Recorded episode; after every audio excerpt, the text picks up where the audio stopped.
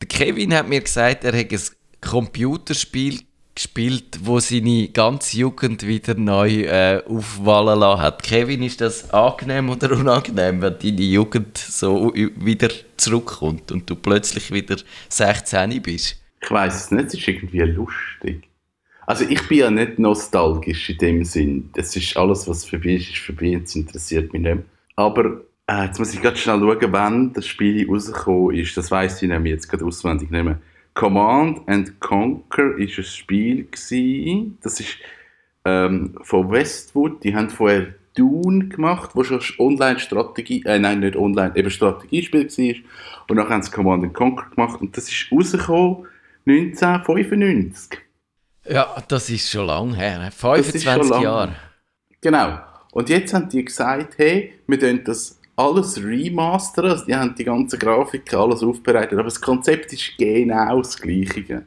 Und jetzt kannst du das Spiel spielen und, und ja, es, es ist noch schön irgendwie, wenn du das Spiel spielen aber ich weiß nicht, ob das heute noch funktioniert. Das kann ich wirklich nicht sagen. Also, du musst dann dort deine Panzerli bauen und deine Männchen bauen und das Einzige, was, was ich lustig finde, ist, man kann jetzt online gegeneinander spielen. Ah ja, genau, das ist natürlich da noch nicht daran zu denken gewesen. Das ist natürlich nicht gegangen. Und das habe ich dann natürlich gerade ausprobiert. Gerade als erstes. Und das Coole ist ja, ich mache alle kaputt. Weil irgendwie, ich mag mich noch so an vor 25 Jahren erinnern, wie das Spiel funktioniert. Dass ich aus dem Stand einfach viel besser bin als all die jungen Leute, die das Deine jetzt zum ersten Mal spielen. Das so das geht jetzt wahrscheinlich genau vier Tage und dann sind die schon wieder viel besser als ich. Aber es hat so einen Moment gegeben, wo ich dachte, ich bin gut.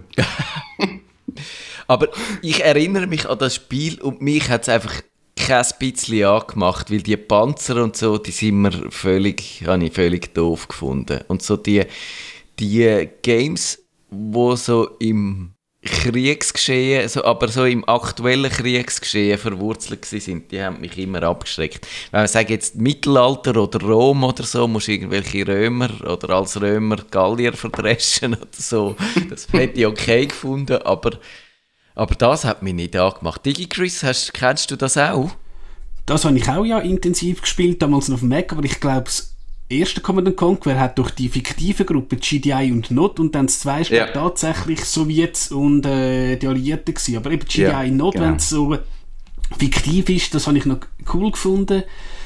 Und ja, also ich, ich habe die Idee von dem Spiel auch, auch ganz easy gefunden. Ich glaube, wir haben das teilweise sogar im LAN gespielt und dann hast du, glaube ich, wie so Ehrenkodex gemacht. Du baust jetzt 20 Minuten lang Basis und dann gehst du los, weil theoretisch hättest du ja können, gerade wenn es losgeht, mit irgendwie ein paar Männchen ähm, am anderen geht den Bauhof rein und wenn du durch den Bauhof nicht mehr kannst, hast du nichts mehr können bauen. Ja, Also das ist, das ist immer noch so. Ich glaube, darum funktioniert das Spiel online nicht, weil ich weiß das noch von meiner Netzwerkspielzeit, wie du musst spielen, dass du halt möglichst schnell angreifst und das mache ich natürlich jetzt online. und, und die sind natürlich völlig überfordert, weil die haben das Gefühl, die müssen zuerst die Basis aufbauen. Und sie sind überhaupt nicht parat und so machst du die Leute kaputt. Aber ich glaube, das ist wie so, dass das Spiel eben genau wegen dem online nicht funktioniert, weil we- wenn du nur so Blitzangriff machst, dann ist irgendwann, ja, so ein Spiel geht dann sieben Minuten und dann ist es vorbei. Das ist dann auch nicht cool. Was ich noch cool gefunden habe, du hast ja, also in den Einzelmissionen hast du ja tatsächlich Missionen gehabt, da hast du wirklich lang müssen bauen und hast doch auch eine Mission gehabt, da hast du genau ein Männchen gehabt und hast irgendwie müssen, ich sage jetzt ja, ein paar Gegner killen. Und wenn du halt einmal falsch geklickt hast, Peng, Mission, ähm, Mission fehlt, und dann hast du wieder auf die Tastatur gehauen und hast dich richtig aufgeregt. Oder du hast halt einfach cheatet, dass du endlich Geld gehabt hast, äh, keine, Bau- äh, keine Bauzeit und so. Also natürlich nur im Offline-Modus. Stimmt, das hat es auch noch gegeben, die Mods. Ich habe jetzt gerade gelesen, dass von dem Spiel dann äh, die, äh, die DLLs alles auf Open Source machen. Das heißt, es wird das Spiel, das sehr viele Mods wird haben, relativ schnell. Interessant. Ich kann leider wirklich nicht mitreden. Kriegsspiele, so Strategiespiele ja, aber ich habe so SimCity und so habe ich gespielt. Und dann, äh, ja, wo du hast müssen Städte aufbauen und so. Und das hat's ja, die hat es ja dann auch alle mal noch so als Wiedergeburt gegeben fürs Tablet und so. Und ja, die kann man spielen, bis man eine Stadt hat, wo, wo quasi alles auf Maximum ist und es nicht mehr weitergeht. ich frage mich einfach, ob das ein Ding wird jetzt sein. Also jetzt hat man gemerkt, bei dem Command Conquer, die haben eigentlich das Konzept wirklich eins zu eins umgesetzt. Da gibt es keine Veränderung am Spiel. Das Konzept, also es ist das gleiche Spiel. Abgesehen von, du kannst online spielen und die Grafik ist besser. Und es hat ein paar Steuersachen, die ein bisschen optimiert worden sind. Aber grundsätzlich, es ist das gleiche Spiel.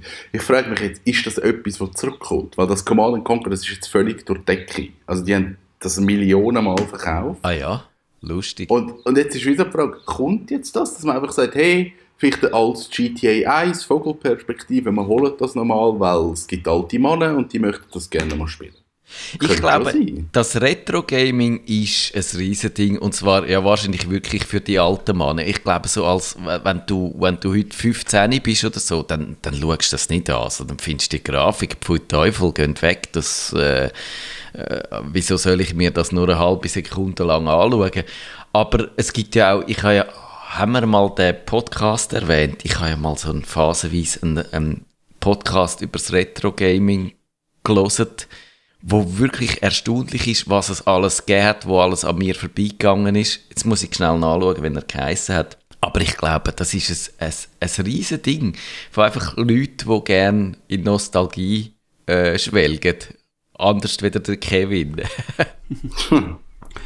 ich so, eines von der ersten so Remix-Spiele, sie haben mal Monkey Island, das wirklich absolut geniale Adventure, haben sie auch mal neu aufgelegt und dort ist so cool, wenn du das Spiel startest hast du zuerst die uralte, es ist nicht einmal VGA, was ist das gewesen, der Vorgänger? CGA oder so, also wirklich riesen Klötzli, siehst das Intro und dann macht es plötzlich puffsch und dann hast du ein schönes, wirklich hochaufgelöstes Spiel und ja, ich habe es auch noch mal durchgespielt, weil Monkey Island habe ich auch stundenlang verbrat, verbreitet als Kind.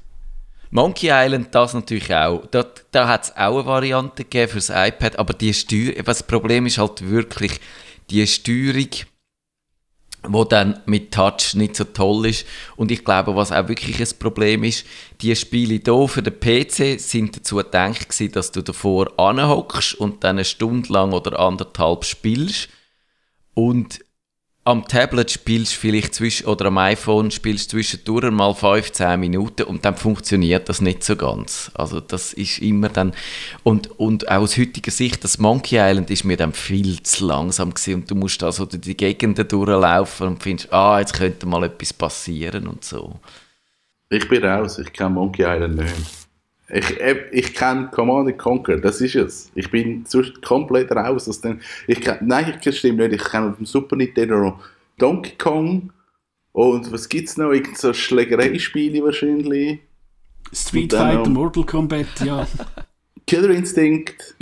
Ähm, dann, was habe ich noch auf dem Gameboy? Vielleicht noch Super Mario. Ich bin so schlecht bei, bei Spielen. Ich habe das wirklich nie, nie gemacht. Aber ja, ich Darum machen ja, wir keinen Game-Podcast. Nein. Glaub, das ist ich, gut so. gut, wir können einen Podcast machen, wo wir Spiele spielen. Wir spielen die bei mir zum ersten Mal. Dass ich das erste Mal SimCity spiele. ich habe das noch nie gespielt. Das Sim können wir machen. Das ist.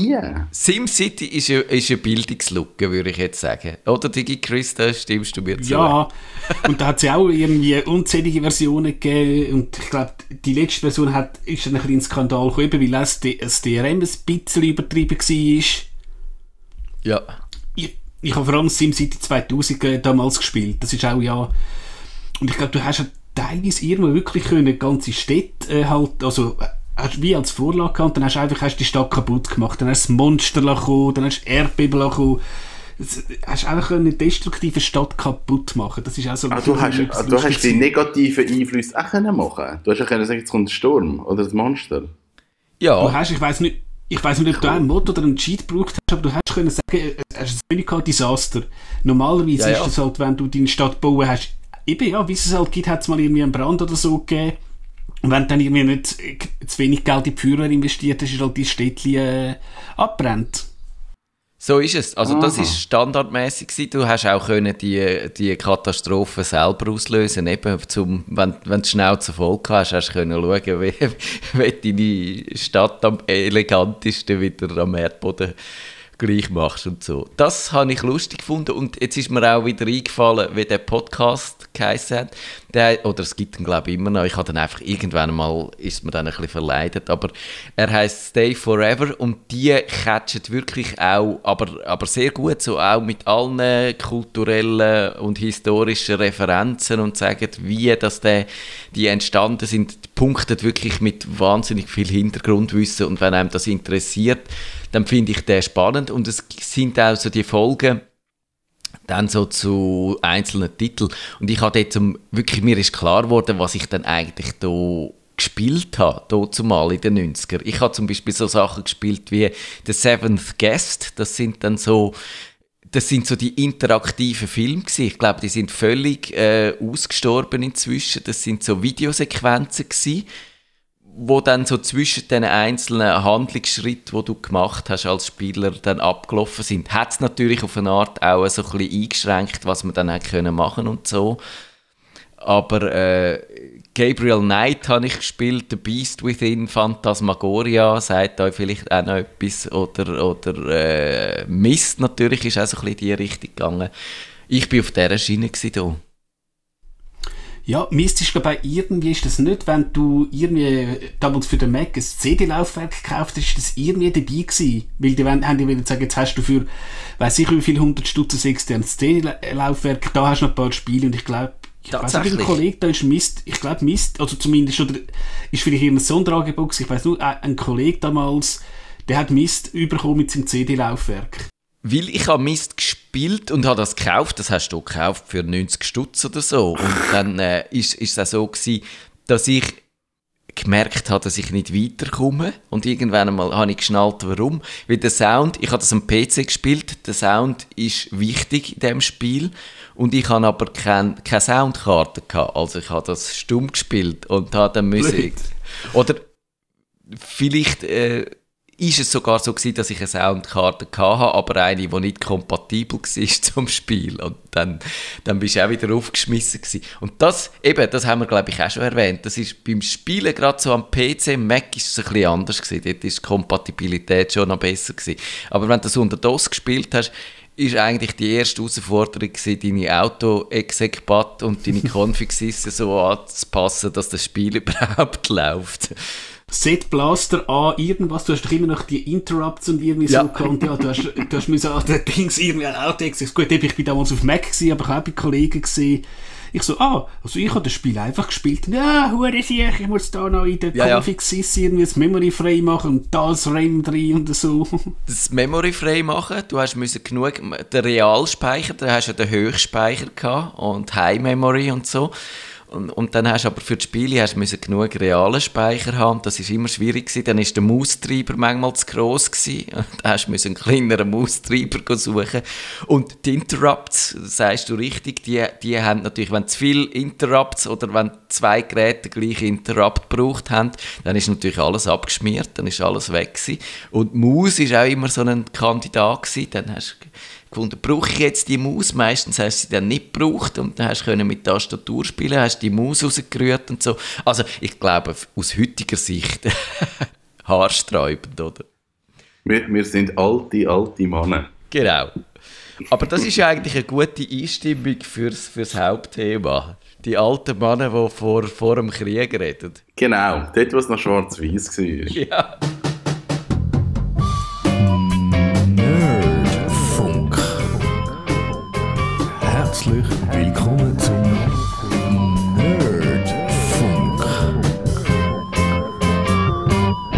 Ja, heutzutage ist selbstverständlich, dass wenn wir eine grosse Datei, auch ein Giga, abladen, dass das in, in unter einer Minute bei uns auf der Festplatte ist. Als ich das erste Mal so ins Internet bin, ja, bist froh gewesen, wenn das mega irgendwann mal bei dir gelegen ist. Du hättest für das Giga wahrscheinlich einfach tagelang müssen online sein und das hätten wahrscheinlich äh, die Leute im Haushalt nicht so lustig gefunden, weil das Telefon wäre immer äh, blockiert gewesen natürlich und wir wollen in dieser Sendung mal ein bisschen schauen, wie wir eigentlich zu unserer Giga- oder sogar 10 Giga-Leitungen gekommen sind, wenn alles mit 56K-Modem angefangen hat. Ähm, und wir Da im Studienlink sind der Kevin und der Matthias. Jetzt, Matthias, weißt du noch, wann hast du dein erste Modem gehabt? Ganz genau kann ich es nicht mehr sagen, aber ich würde vermuten, dass das so 97, 98 war. Und es ist tatsächlich so gewesen, wie du gesagt hast. Das ist, äh, ich habe eine Telefonleitung, äh, ich habe da noch bei meinen Eltern gewohnt, Telefonleitung legen in mein äh, Kämmerchen, wo ich gewohnt habe. Und äh, währenddem ich die benutzt habe, das Internet, ist es äh, blockiert gewesen, hat niemand sonst können telefonieren. Das sind, ich glaube, es sind bei mir sogar nicht 56, sondern nur 32 Kilobit pro Sekunde gewesen. Und ich hatte dafür müssen mit äh, mit was ist was ist es denn gewesen? Ich habe mich auf Zürich anrufen, auch zum äh, nicht zum Ortstarif, was das dann natürlich auch automatisch sehr... CompuServe ist es gewesen, jetzt ist es mir eingefallen. Ich, es gibt aber viele Leute, die ihre CompuServe-Nummern noch wissen. Das ist bei mir leider nicht mehr der Fall. Aber eben zum, äh, zum Tarif, den du auf Zürich angelötet hast, ich weiß nicht mehr, wie viel das, das sind, aber sicher 30 Sekunden, äh, 30 Rappen äh, pro Minute oder irgend so etwas, dass das eigentlich nur ganz, ganz kurz gemacht hast. Kevin, bei dir? 1997, ein US Robotics 656 oder so irgendetwas. Und wir haben wirklich einen Provider in Ambrach gehabt. Den, dort hast du dich einwählen Und ich, also, ich habe das Gefühl, die Einwählnummer war 0112, gewesen, aber ich bin nicht ganz sicher. Aber mein, mein, mein Benutzername war ACF0112 und mein Passwort ist H-E-R-W gleich I-N-G gewesen. Das weiss ich noch, weil ich das jedes Mal eingeben Da sieht man mal, wie das dich prägt hat. Es ist so, der alte Mann erzählt aus der Jugend. Ich habe mir eben auch noch etwas notiert, eben ich das gleiche Problem gehabt wie der Matthias, also eben auch Ferntarif und teilweise noch vor dem Internet die Mailbox und ich weiss und da hat es sogenannte Offline-Reader gehabt, der hat dir halt deine Mails und wenn du irgendwie, damals hat es auch schon vorher nicht gegeben, wo du die abonniert hast, hat er dir halt die Meldungen abgeladen, dann hat er die Verbindung getrennt, dann hast du halt das gelesen oder geantwortet, bist halt wieder online gegangen und so hast du grausam können Geld sparen, weil wie der Matthias gesagt hat, es kostet 30 Sekunden, äh, ja, irgendwie 30 Rappen pro Minute, da willst du natürlich keine Minute zu lang online sein und also ich weiß auch noch, es hat ein paar Mal ein Dunderwetter gegeben daheim, wenn die Telefonrechnung gekommen ist. Ich habe, glaube ich, da, ich habe eine eigene Telefonrechnung gehabt, genau aus dem Grund, hat ich müssen selber zahlen, aber das sind dann natürlich so, ich, ich, glaube, es ist nie wirklich völlig außer Rand und Bank gegangen, aber ich habe das Gefühl, so 90 bis 100 Stutz pro Monat habe ich hier gezahlt für das Internet und Dial-Up für das ja, lahme Tempo. Auch in diesem Bereich eigentlich jeden Monat. Und eben, wenn du denkst, du bist ja praktisch nicht im Netz gewesen, also äh, wie heute, und ich weiss noch, ich das erste Mal, also äh, nach diesen Mailboxen, wo auch zum Beispiel PC-Typen hatte, Macworld, ähm, es hat mal einen super IT-Film gegeben, namens «Das Netz» mit der Sandra Bullock, haben das sicher wahrscheinlich auch mal gesehen. so total akkurat. Und dort hast du tatsächlich, wenn du den Film gesehen hast, hast du einen Gutschein bekommen für einen Provider, ein Monat gratis Internet, wobei gratis heisst, du zahlst kein, kein, ähm, also kein, kein Abo. Natürlich Telefongebühren, die haben immer noch gekostet und ich weiss dann noch, ähm, da habe ich da mit, ich glaube sogar ist noch ein 14 er Modem gewesen, eben Dial-Up und ja, ich weiss noch die erste Seite, irgendwie wie das gerade wahrscheinlich einmal in der Tagesschau war, ist whitehouse.gov, also wirklich gov, und da haben die irgendwie den Clinton und den Gore angelacht und so, boah, hey, jetzt, jetzt bin ich online. Das ist schon, ähm, ich meine, ein ganz äh, cooles Feeling weil es hat ja praktisch noch niemand privat Internet gehabt. Ich glaube, du hast teilweise haben die Leute noch das Videotext gehabt, also, ähm, oder ja, Videotext hat es geheißen, das, das Zeug da, also das, ja. das ehemalige Swiss Online. Du meinst das ohne T am Schluss? Genau da haben ja die Leute teilweise, also ich weiß auch, irgendwie, ein, was ist das, mein Onkel, der hat, glaube ich, tatsächlich schon Bankgeschäft gemacht, du hast dort das Telefonbuch gehabt, du hast, glaube ich, auch irgendwie Chatseite gehabt, die exorbitant teuer war und du hast, glaube ich, auch schon können, ich glaube, bei mir Moli hast du schon können Sachen bestellen, also du hast ja. irgendwie können die Artikelnummer eingeben und so Sachen. What? Das ist, da ist äh, online, also quasi Online-Shopping ist eingebaut gewesen. Und in Frankreich ist ja das vor allem als Minitel wirklich riesig gewesen und dort hat es, glaube ich, auch noch echt lang überlebt und die haben, die haben viel gemacht, die Franzosen. Ich bin mir nicht sicher, ob ich das sogar mal gesehen habe in echt. Ich glaube, aber ich, vielleicht rede ich mir das auch, auch nur ein, wie das manchmal so ist. Und äh, es, ist, es ist ja eigentlich noch verblüffend gewesen und also man hat dann auch gemerkt, so die erste Version von dem Internet ist auch ein bisschen geprägt von dieser Vorstellung, oder? So auch dann mit dem Yahoo, mit dem Katalog, wo es dann eben einfach so quasi ein, äh, eine definitive Auflistung von der, vom Angebot gegeben hat. Hast können, oder du hast zumindest das Gefühl gehabt, wenn du da in einer Kategorie gehst, schauen, in dem Yahoo-Katalog, was es zum Thema, was weiß ich was, Musik für Webseiten gibt, dann hast du dort alles gesehen, was es gibt. Und aus heutiger Sicht ist das natürlich völlig, völlig lächerlich. Du kannst kein äh, vollständiges Archiv vom Internet oder äh, Katalog vom Internet machen. Ja, und natürlich eben, dann hat es eine richtige Suchmaschine hat sie auch schon gegeben. Und eben das eine ist durch Alta Vista, ist durch altavista.digital.com, hat doch eben von der Digital äh, Corporation hat das gehört.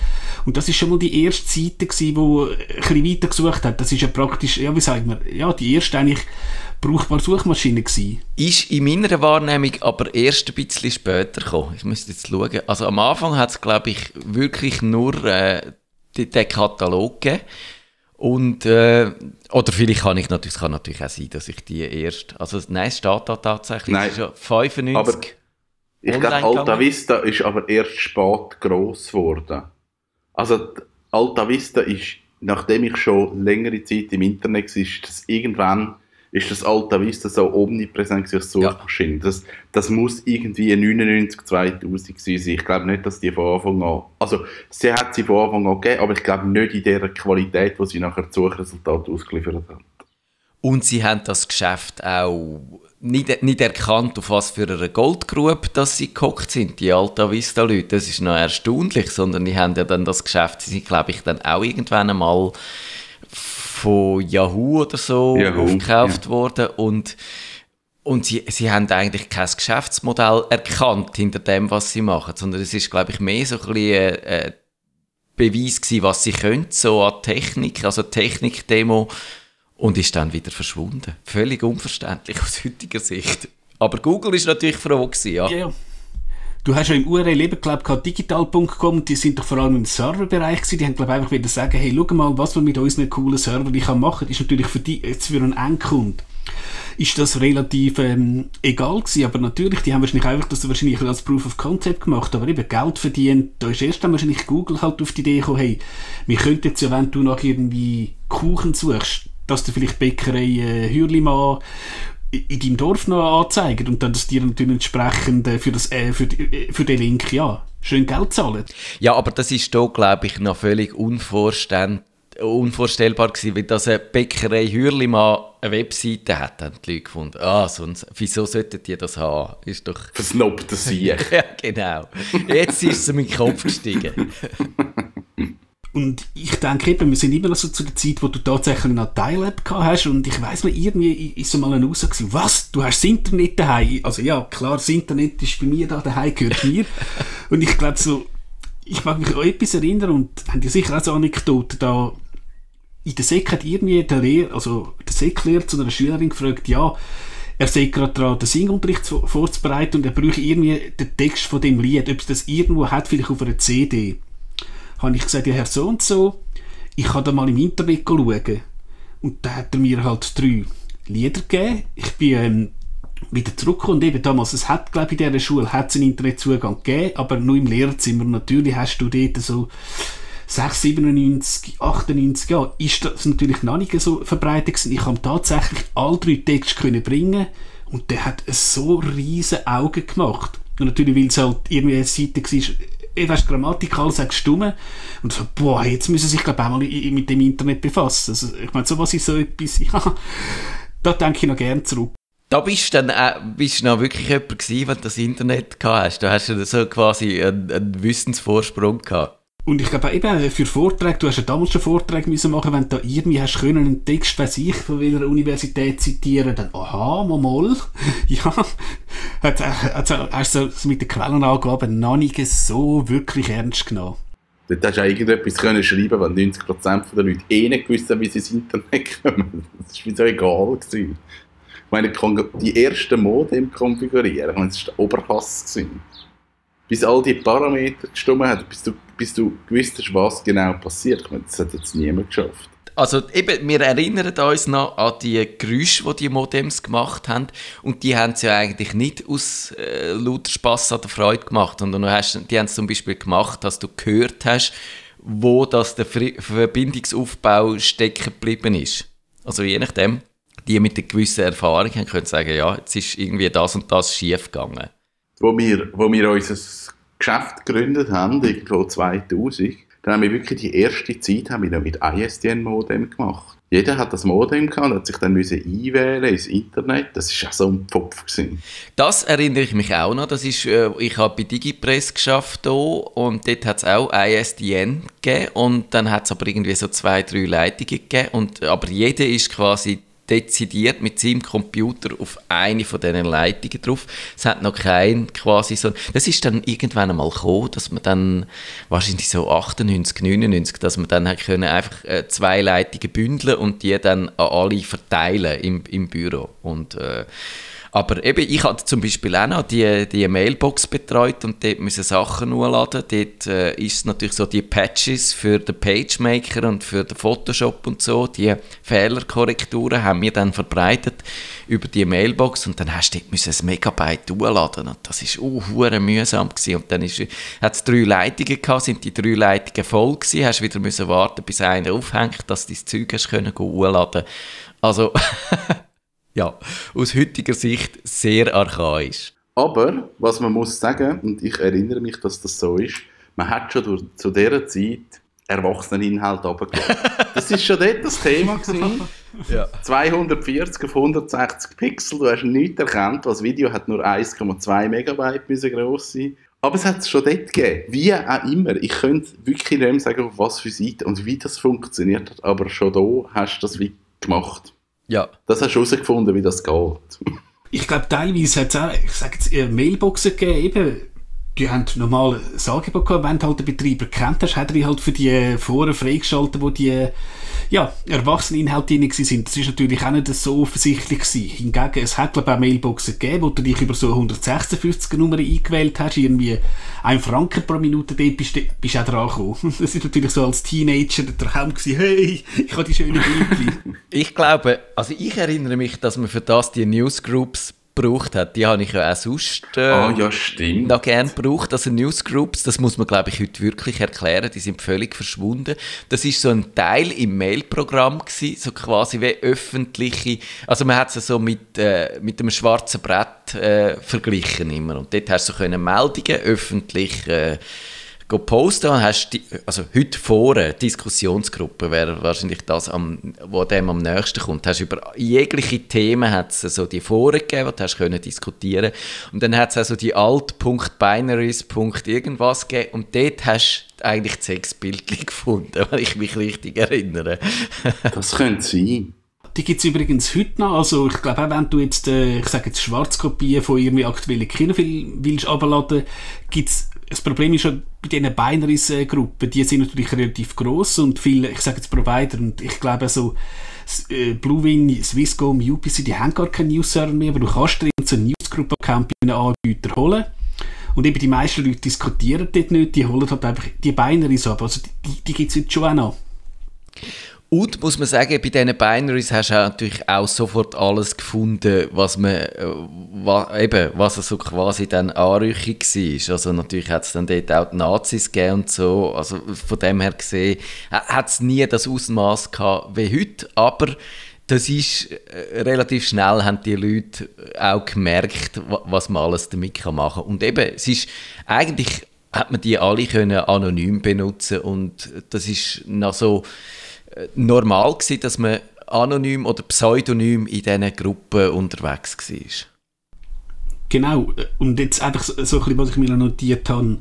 Irgendwann ist die Zeit gekommen, wo du, also zwar immer auf dem Modem bist, aber eine Flatrate gehabt hast. Ich weiss nicht, ob ihr das einmal gehabt habt, von Sunrise, die Freetime Flatrate, da hast du im Niedertarif können für 30 Stutz pauschal ins Netz.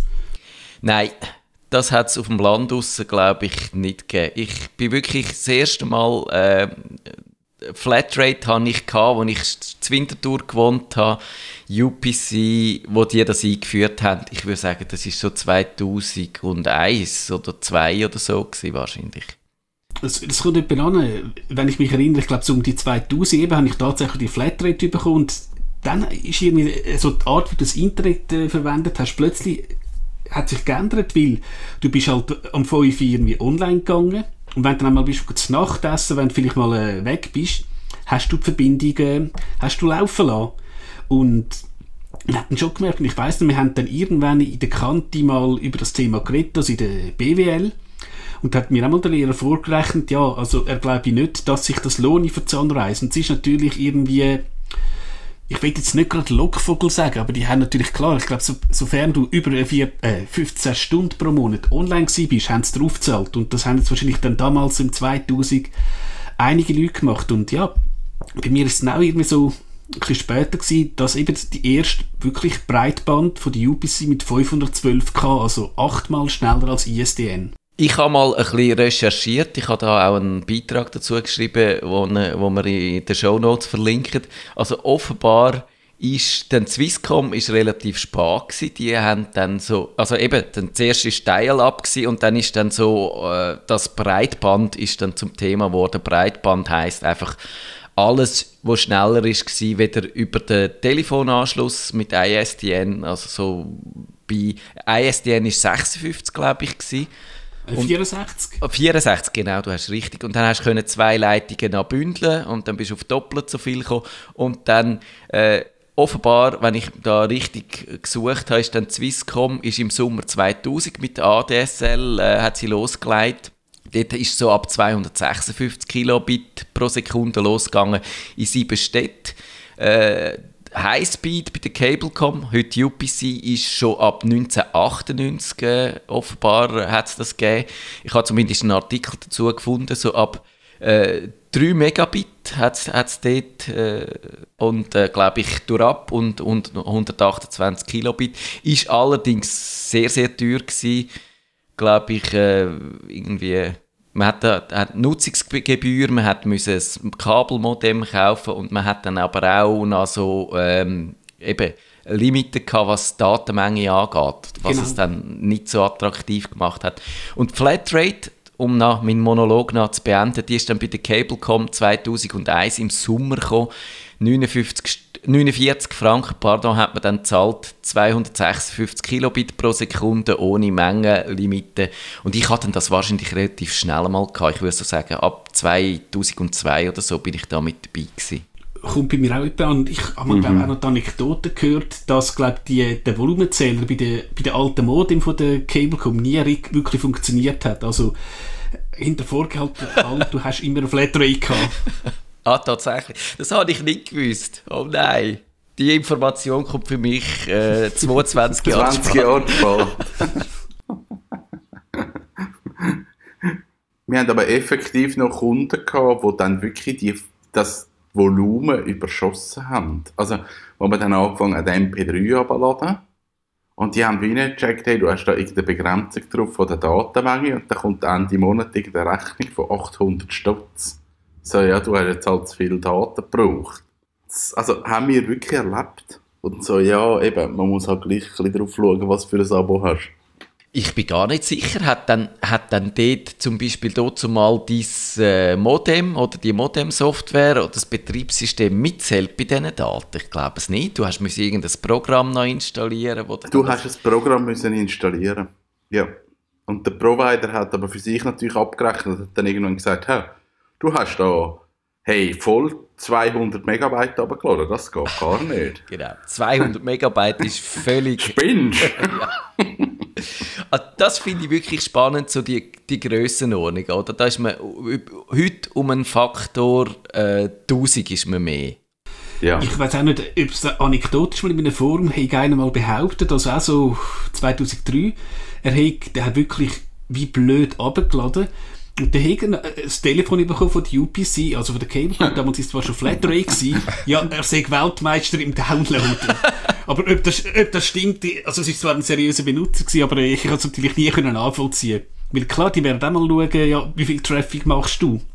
Also ich weiß, ich bin echt eingestiegen bei der UPC oder eben Highspeed, wo es die Datenlimite gestrichen haben. Und ich glaube, du hast damals schon einen Provider gehabt und auch Abos, wo halt, ich sage jetzt nur 10 Stutz pro Monat kostet, aber eben, jedes Mega kostet 10 Rappen und das Perfiden ist eigentlich, bis jetzt eben, du bist eine Stunde online gewesen, du hast gewusst, das kostet 2 Franken 50. Du hast natürlich als, ich sage jetzt gerade als Laie und selbst mir, ähm, ich könnt, haben einfach kein Gefühl für Daten. Ich meine, ich weiß nicht, äh, wenn du jetzt mit Tagi CH latsch mit allen, also ohne Adblocker und so, das ist, sind glaube ich ein paar Mega. Ja, das ist so. Und ich glaube, das ist wirklich wichtig gewesen, dass die Flatrate kommt, weil ein Gefühl haben für, für die Datenmenge, das ist quasi unmöglich gewesen. Das heißt sogar als, als erfahrener oder einigermaßen technisch versierter Nutzer ist, ist das unmöglich während der äh, während dem Surfen abzuschätzen, was du da brauchst. Du hast vielleicht, das beste Indiz war, dass du ungefähr gewusst hast, wie schnell die Verbindung ist und dass du äh, ja, eben in der und der Zeit höchstens so viel kannst abladen und nicht mehr. Aber aber eben, wenn du da, da drüber ausgeschossen bist und dann hast, hat es dir Zählprogramm gegeben, ich muss noch herausfinden, ob ich weiss, wie das geheißen hat, das ich da vielleicht mal benutzt habe. Ob die noch funktionieren.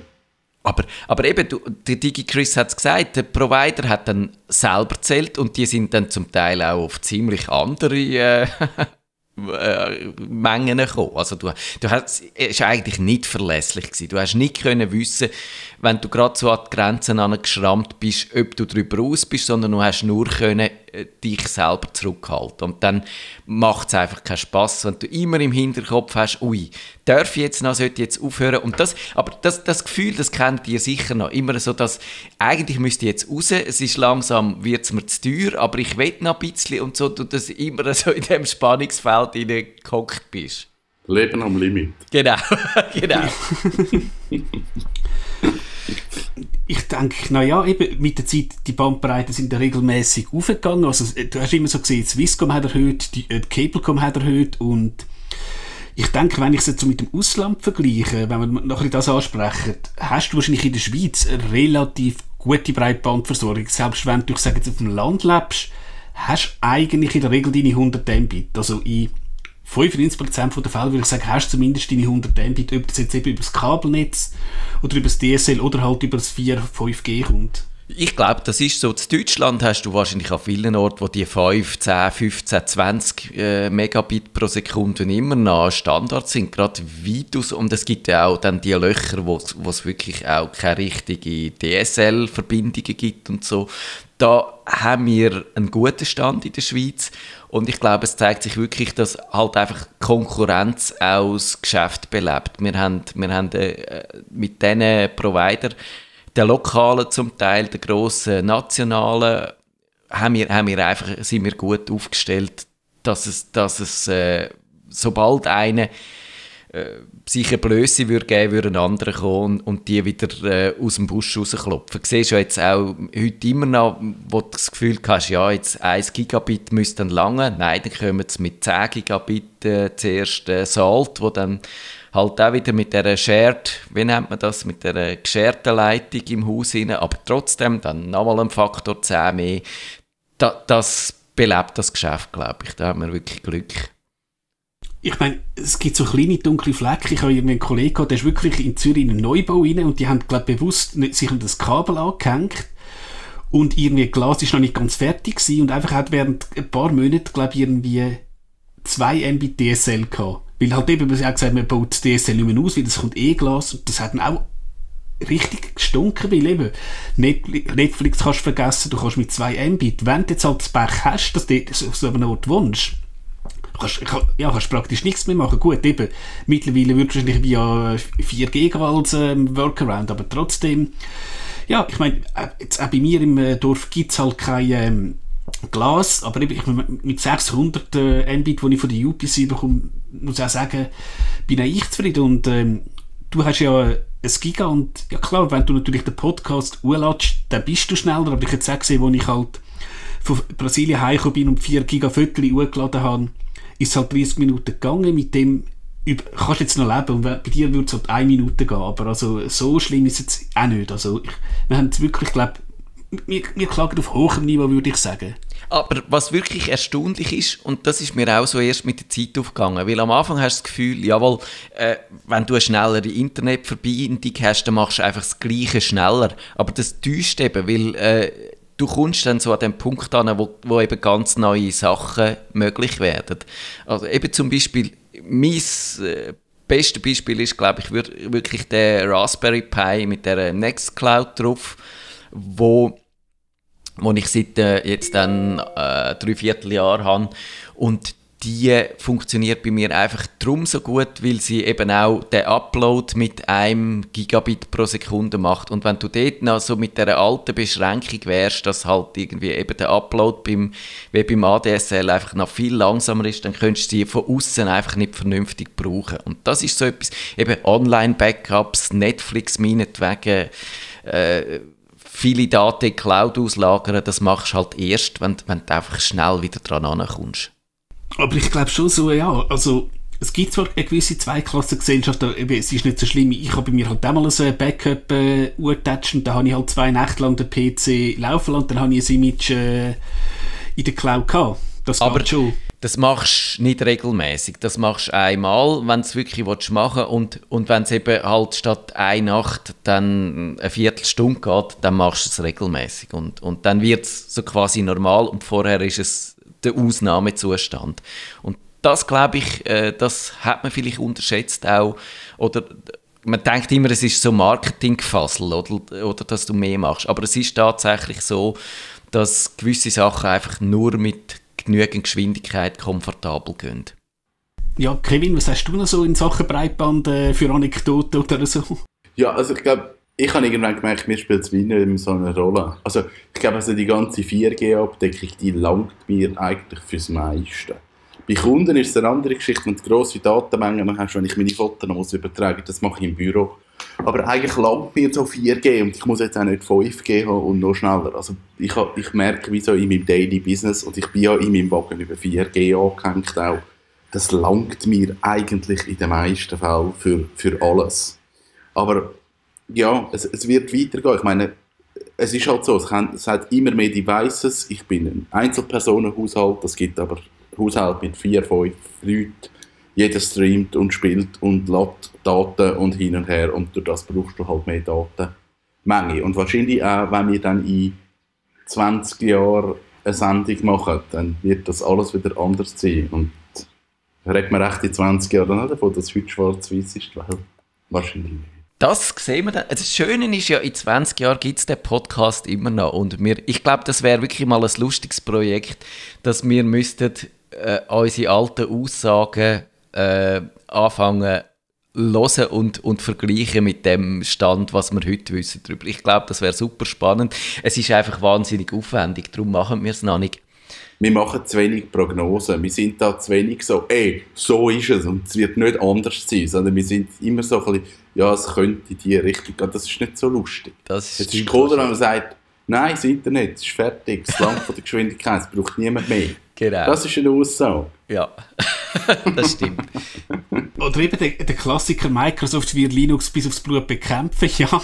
ja. Dann, jetzt siehst du Satya Nadella auf der Bühne wie Love Open Source. Also so Sachen, ja, jetzt wahrscheinlich auch vor, vor fünf Jahren hättest du gedacht, hey, spinnst du eigentlich? Was? Microsoft und Linux? Äh, das stimmt jetzt nicht. Ich kann mich erinnern, dass wir schon zu Digitag-Zeiten eine äh, Sendung gemacht haben über die, über die äh, Open-Source-Strategie von Microsoft. Die ist eben relativ alt, erstaunlicherweise. Aber, aber äh, ich glaube, es gäbe, äh, gäbe schon so Beispiele. Aber für das müssen wir warten und ich glaube, das kommt. Irgendwann einmal können wir unsere Podcasts durch äh, Texterkennung jagen lassen und dann kannst, können wir genau die äh, heiklen Aussagen suchen und sie führen züpfen. Das wird lustig.